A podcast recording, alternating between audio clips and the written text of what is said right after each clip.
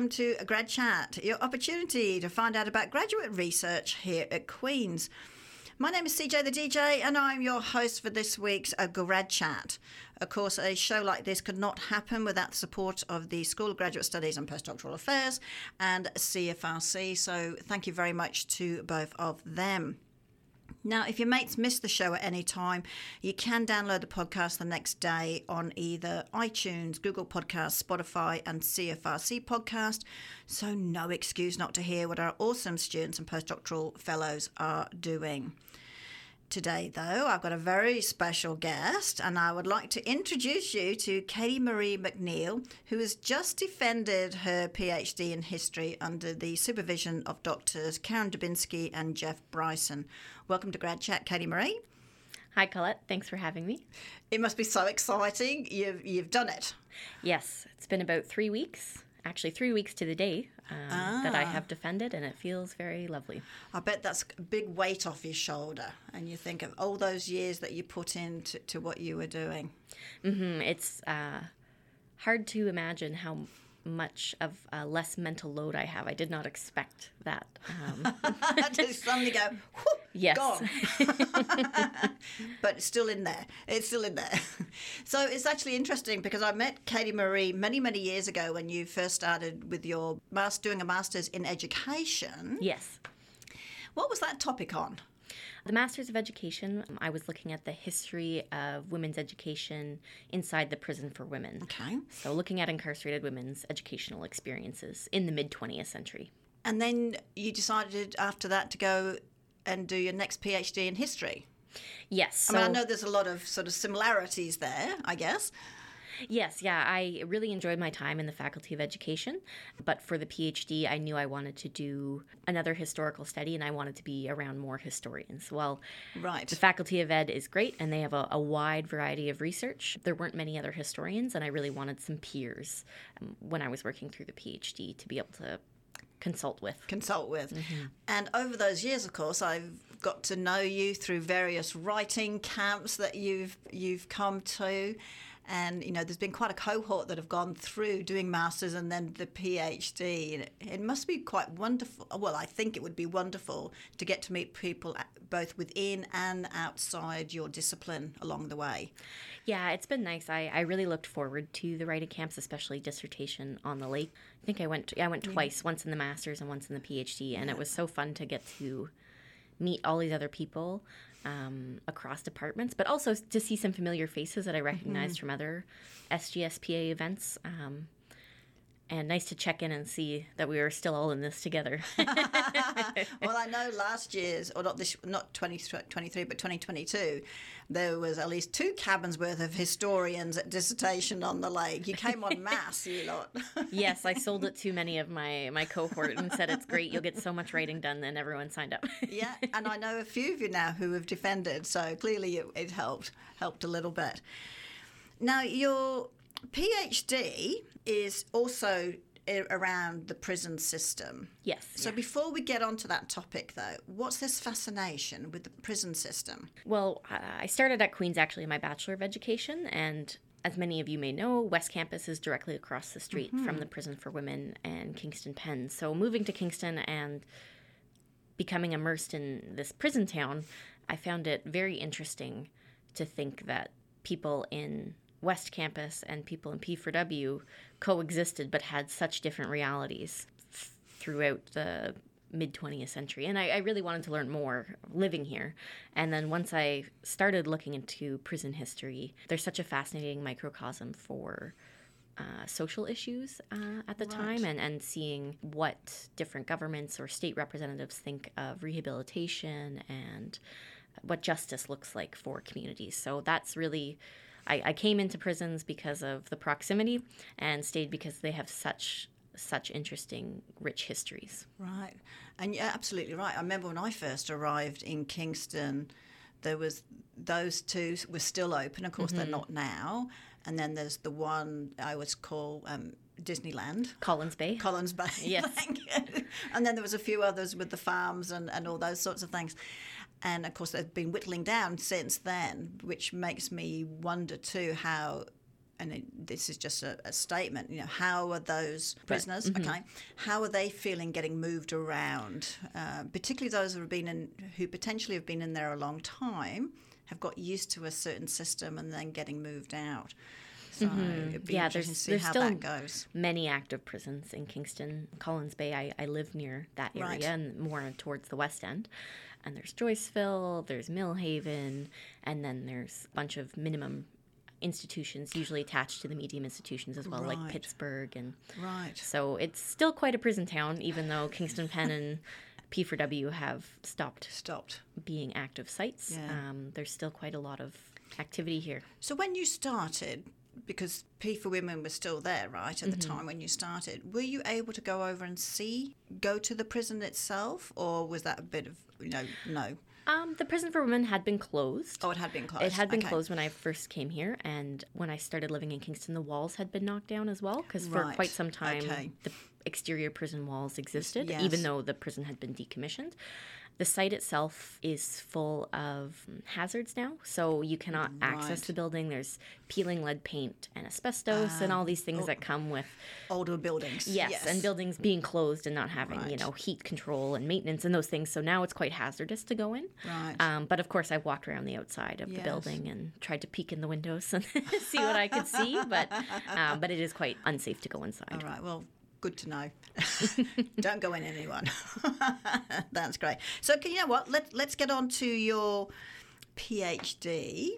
So, your PhD topic was Prisoner Aid Beyond Borders, a transnational history of prisoner aid societies in Canada, Australia, New Zealand, and the United States from 1930 to 1970. So, we, before we get into some of your questions about this, can you just give us a brief overview of what of you course, were trying yeah. to do? Yeah. So, what I was looking at was kind of a comparative analysis of different voluntary organizations that supported incarcerated people and their mm-hmm. families in the mid 20th century.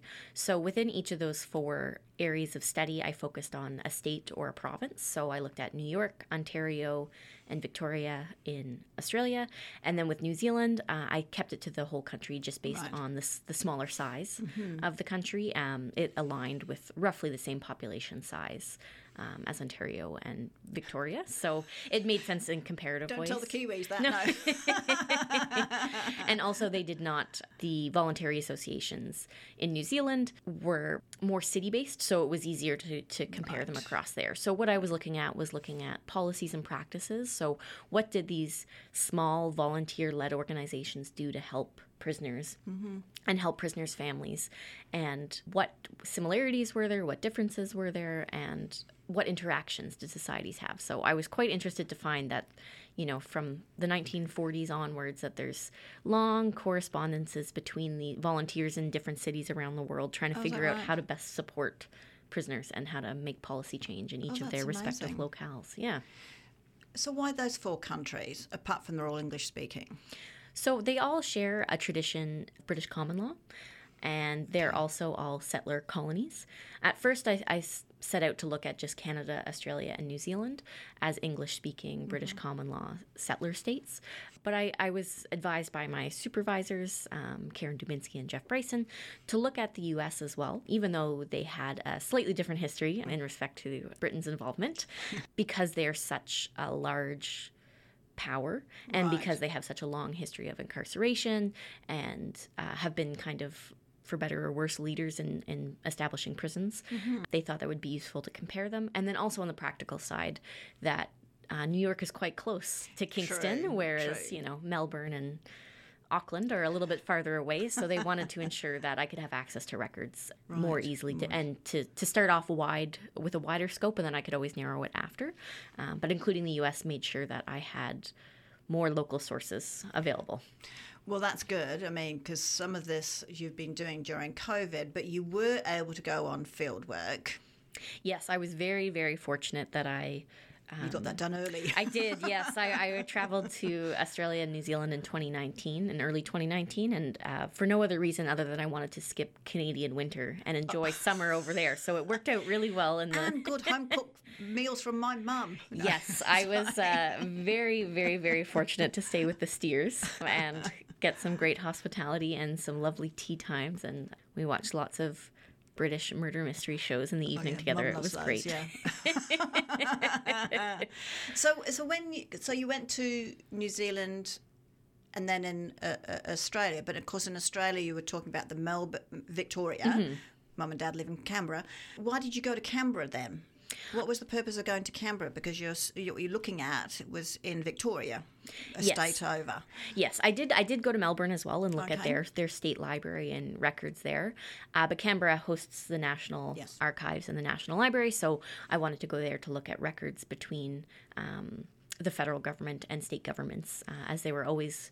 All of these associations are always looking for funding and money, so they're Right. applying to state government. And um, I found records there and correspondence uh, looking for funding for Oh, that's really good. folks in Melbourne. Was it easy? Because I know, remember the last time I went to the National Library. Oh my goodness, the old system of what do you want and giving it to someone and they have to go and get it because you can't get it yourself. And I'm sure it's still similar, is it?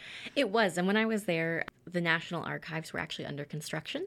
Oh. So, so they still had access. You could still access records, but you had to request in advance, and the reading room was much smaller. But the National Archives, Parliament, the old Parliament, and National Library are all kind of in one little complex together. Right. So you just have to walk across some grounds, but they're all very close to one another. So it was easy to switch back and forth between the archives and the library. If the archives didn't have what I was looking for, or they'd have it the next day, I could switch to the library. Right. And Australia has a fabulous online Oh, database. Their their system Trove for their records is wonderful. So I was able to access lots of digitized records or find hints towards physical copies in the library. Are you allowed to take copies of them or do you just have to make notes from? You just have to make notes for most things. Right. Um, I, I think especially because the archives were under construction, no, Right. note taking and, and photography was the way to go.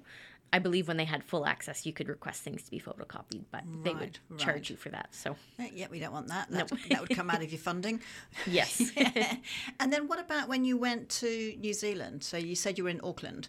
yes, I was in Auckland, Wellington, Palmerston North, Yes. as well. I'm looking at some records there, but I was at public libraries, the National Archives, the National Library, and some smaller collections as well throughout there.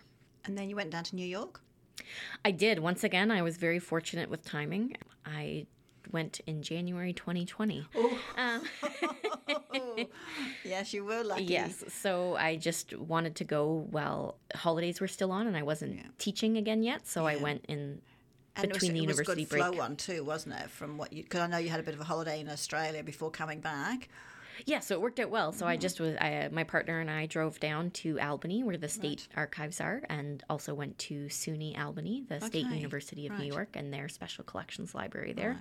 Held a great deal of the Prison Association of New York's records, which is what I was looking at. Right, right. And then I was quite fortunate again to have librarians and archivists from the New York Public Library digitize things and send them to me. I had wanted to travel there, but by the time, you Then know, the world nuts. had changed uh, in a couple months after that. So the rest of my uh, research was digital. you were so lucky that you got all that done before COVID hit. Yes, my friends joke that I must have known something, but I, But you I surely did not. it was just fortuitous.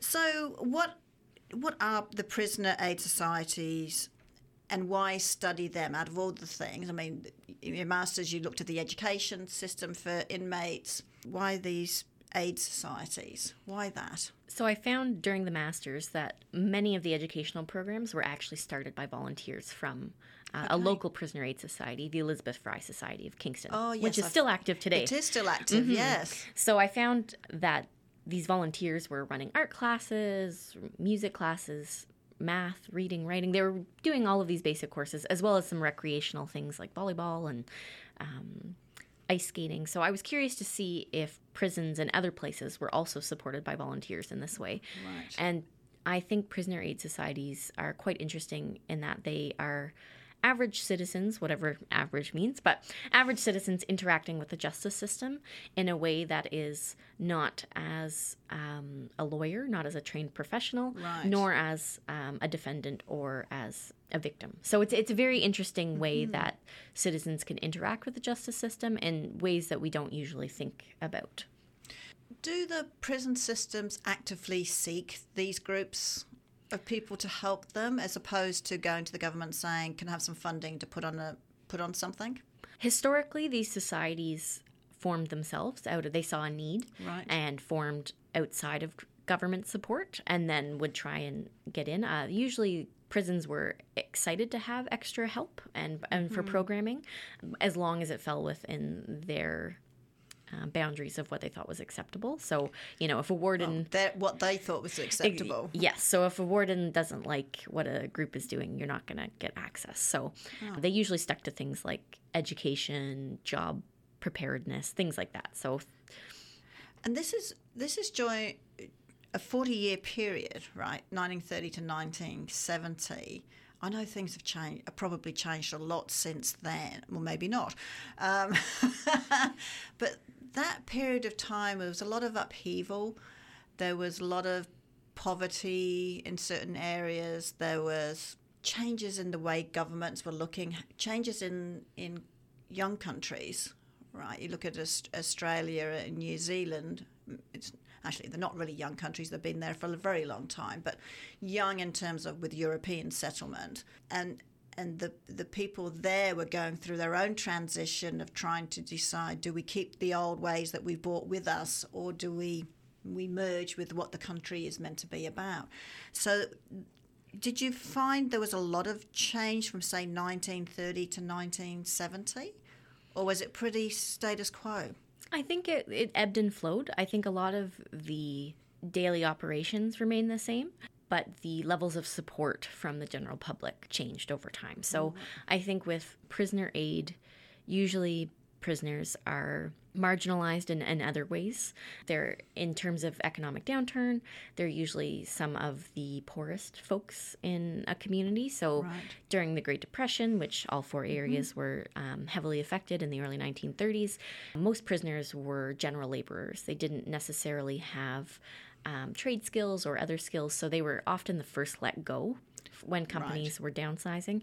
So a lot of prisoner aid groups were doing just poverty reduction, right? So it was helping families have coal to heat their homes, making sure families had food, and so often the families of the inmates of the prisoners, yeah. Okay. And many of the prisoners themselves were incarcerated for what I would say Sim- crimes of poverty, like Right. vagrancy, which is kind of a catch all term for anyone who's might be sleeping rough or Yeah. unemployed, or um, things like there was examples of women in New York who'd been arrested for stealing coats in the wintertime. So very much crimes of poverty. So right in those times, in times of economic downturn, those are the the mainstays of what services were provided, and unfortunately, those don't change throughout um, the 30s to the 70s. That there's always a lot of people in need, economic material need, and prisoner aid societies do a lot of basic material support. so the prisoner aid societies so this is one area i wasn't even thinking about so you just talked about helping the inmates families but do they also help the inmates as well like do things for the inmates themselves or is it all for their loved Yes. ones outside They do both. They do so both. they would run um, support services within the prison. So offering just kind of a kind ear to listen if someone had, you know, they just wanted to vent or talk about things. They would offer connections and support. They would help mail letters, um, you know, run information between the inside and the outside for family members. And then when prisoners were getting ready to leave, they would help them find jobs. They would give them clo- proper clothing. You know, if someone's incarcerated in the summertime and then they're released in the wintertime, they might need a whole different set of need- clothing, right? So they would do things like that. Um, they would also keep prisoners' belongings. So there's a great story from Melbourne where a man is arrested while he's out with his horse and cart, and he's so worried that his horse isn't going to be okay. So the Prisoner Aid Society in Melbourne finds a pasture for the horse to stay oh awesome while he's incarcerated, and they keep his cart at their office headquarters. So once he's released, he doesn't lose his horse and Oh, cart. so they do things like that. And then for families, it's once again a lot of basic material needs. So food, clothing, boots, especially for growing kids. Right. Um, coal for the in places where it gets cold and then connecting families with other supports and services so they would try and connect them with other charities or government services that would help provide Would it also be like giving them, getting them access to transport to go and visit? Yes. So in some places it's harder than other places, depending on where someone's incarcerated. But in, in New York City, bus tickets, streetcar tickets, and then sometimes um, train tickets for those who lived in New York State or were a little farther, were incarcerated farther out into the state. Right, Um, right. they would get train tickets for people who couldn't afford them. Um, so there was some, yeah, some support for visiting as well. So why did you choose to do? I mean, you kind of mentioned this to do a comparative project instead of a deeper history of one of the prison aid societies. Because I mean, you could keep going and going and going, couldn't you? yes, yeah, it was it was um, tempting to do like a deep social history of just one of these organizations because they have such long histories of supporting um, people who aren't usually the most well liked in society. like the Elizabeth Fry Society. here. Exactly. As you said, it's been going for a long time. but I was really curious to look at trends across kind of an English settler state Right. um, community, and I, I wanted to see how they collaborated and how they co-created an idea of justice and what justice looked like. So in this case, I think comparing these four different areas helped show what English-speaking British settler colonies thought justice was. So justice in, involved incarceration and involved um, a person or a prisoner kind of atoning for their crime and then being welcomed back into society, but only if they played by, the, the rules. rules. Yes. So Was there any other sort of trends that you saw across the, across the way? I mean, from a, a warmer climate to a colder climate. I mean, I don't know if that would make any difference at all, but did you see anything different? Uh, the main differences were related to employment. So in Australia, a lot of prisoners were men, and a lot of them were men who worked in agricultural industries. So, and they were usually kind of farm hands or general laborers who would travel around the countryside looking for people who needed an extra hand. And they often slept outside in these things called swags, Yes. which were one person tents. Um, Yeah. So the prisoner aid societies bought a lot of swags and gave those away to men to try and help them um, find employment again. Oh, that's good. And what about in New Zealand? What did you see there? Because there's always a lot of comparisons between Australia and New Zealand, like there is, you know, Canada, US. Yes, and that's part of the reason why I picked all four of these as well, as kind of a a larger partner like with the US and a smaller partner with Canada, and then the same a larger partner with Australia and a smaller partner with uh, New Zealand. So in New Zealand, um, a lot of the same things, a lot of general laborers needing support. Um, there wasn't as much concern for uh, coal or heating equipment like there was in Ontario and New York for families, but many of the same same things between Australia and New Zealand. Did it make a diff? Did some of the sports make a difference depending on the the race of the inmate? This was one interesting area. Because we know in all of them, there's a larger proportion Yes. of coloured people in the prison systems. Yes. And I found um, I, I did from the outset want to look to see if prisoner aid societies supported Mm-hmm. specifically Indigenous or Aboriginal prisoners in a different way. And I found that each place does have a disproportionate incarceration rate of Indigenous folks, but that, that doesn't really start to show up until the late 60s and, and 70s. So towards the end of the period. So prisoner aid societies were kind of slow to adapt to the changing needs of, of different prisoners. Right. And base of New Zealand, uh, they didn't really treat Maori prisoners differently, even though the government noticed that there was a an increase in, in especially young Maori boys Right. entering the criminal justice system.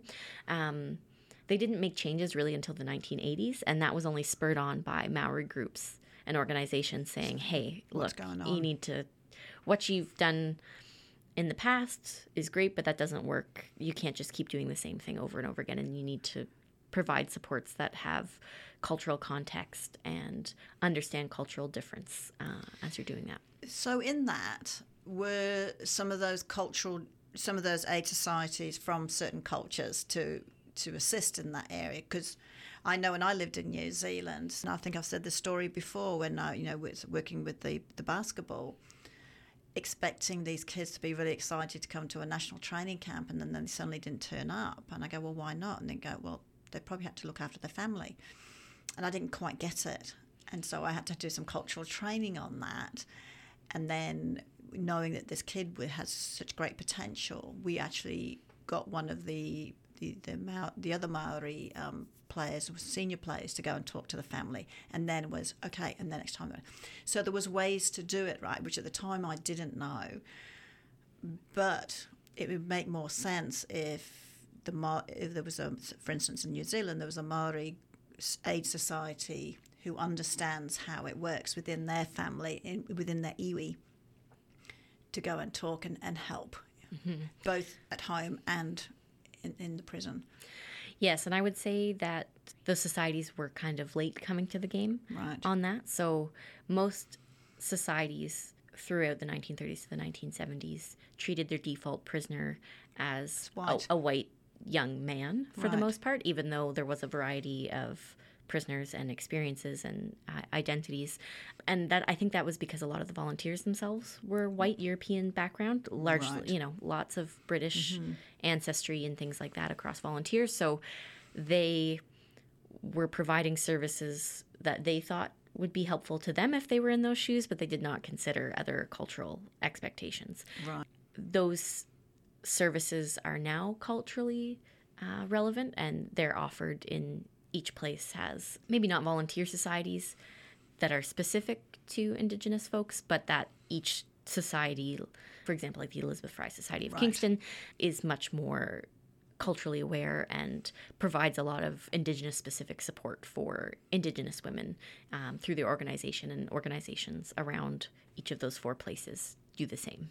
Well, that's that's really good. I'm I'm really pleased to hear that because that was going to be one of my last questions was, do prison aid societies still operate and how have they changed mm. from the mid 20th century? I'm glad to see we've progressed a little bit. Do you think they could be doing more, or during that period? I guess we should talk about that period of time. Do you think they could have done more during that time to help, or was it really dependent on what the warden of the prison wanted at the time? I think I think they worked with what they had. Um, a lot of these societies were not well funded. They right. usually formed at first with private donations. Right. And then following the Second World War, there's a shift towards um, expectations from citizens that the state will provide some level of social services. We see right. kind of in each four of these places, we see um, kind of a proliferation of social services provided by the state, whether that's at a federal or national level or at the local level. So there's an expectation that tax dollars support these types of initiatives. Right. And we see a decrease in private funding or private philanthropy and donations to okay. these societies at that time. So they become more dependent on state funding and they have less access to funds to use at their discretion because usually state funding comes with ties, right? It comes yes. with expectations.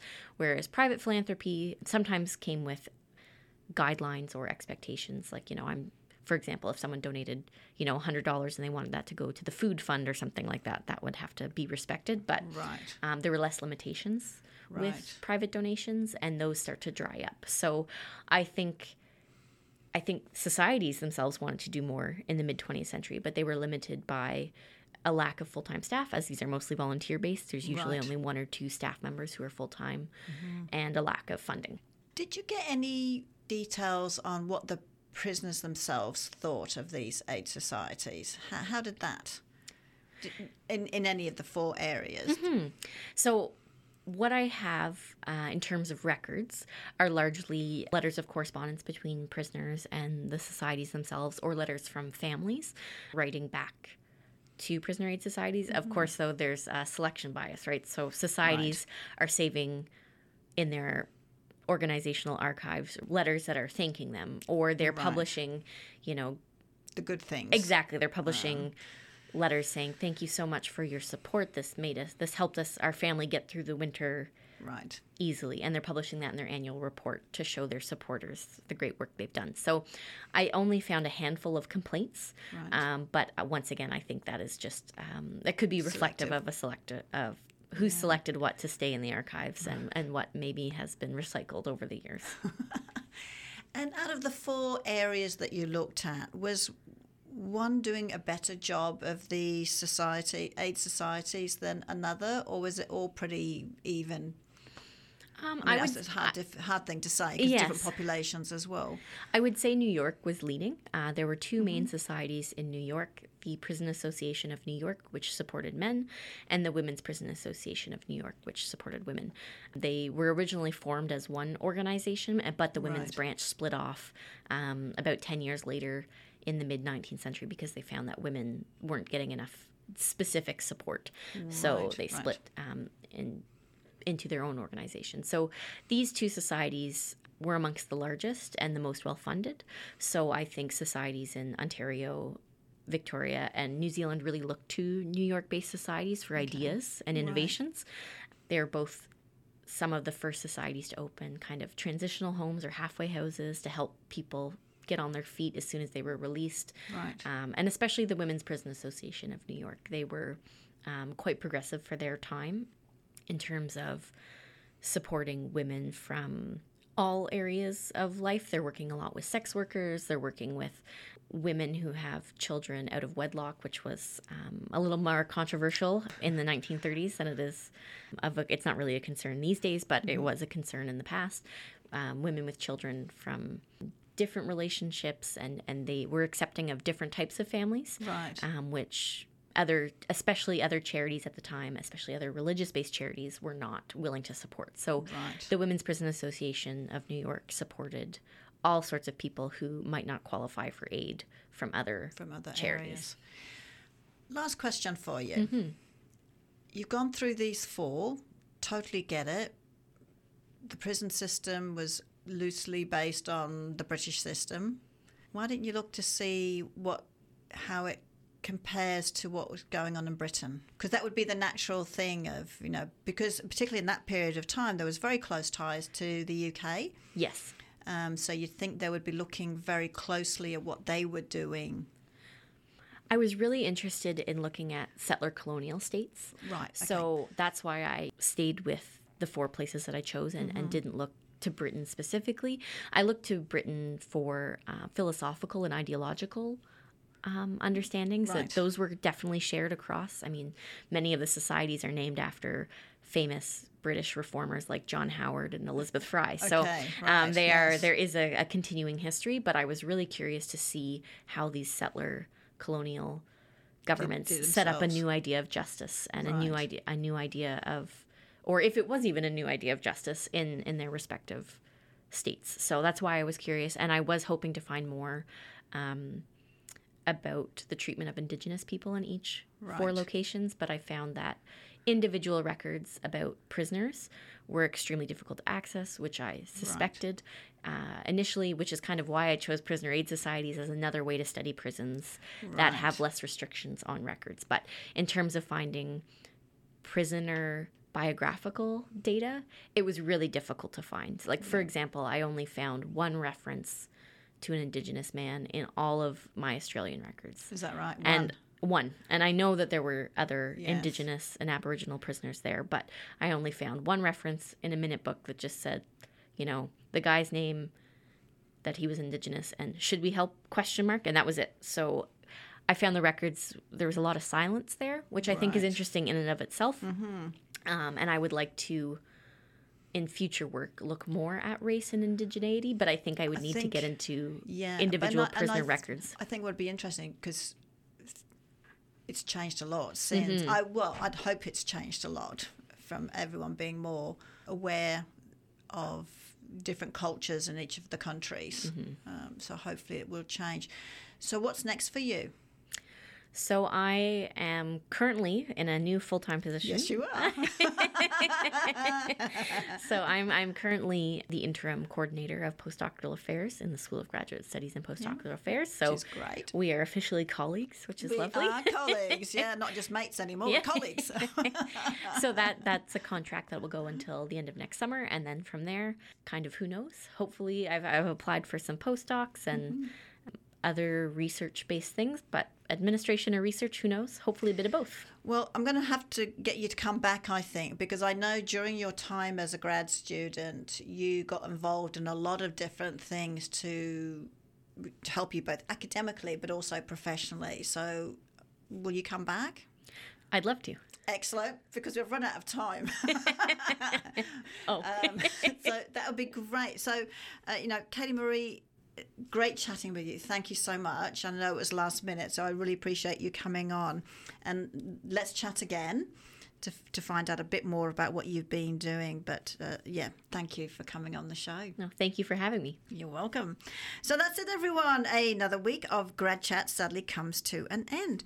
Don't forget you can download the show tomorrow from either iTunes, Google Podcast, Spotify, or CFRC Podcast. Just type in Grad Chat. Until next week, this is CJ the DJ signing off with a big hooray.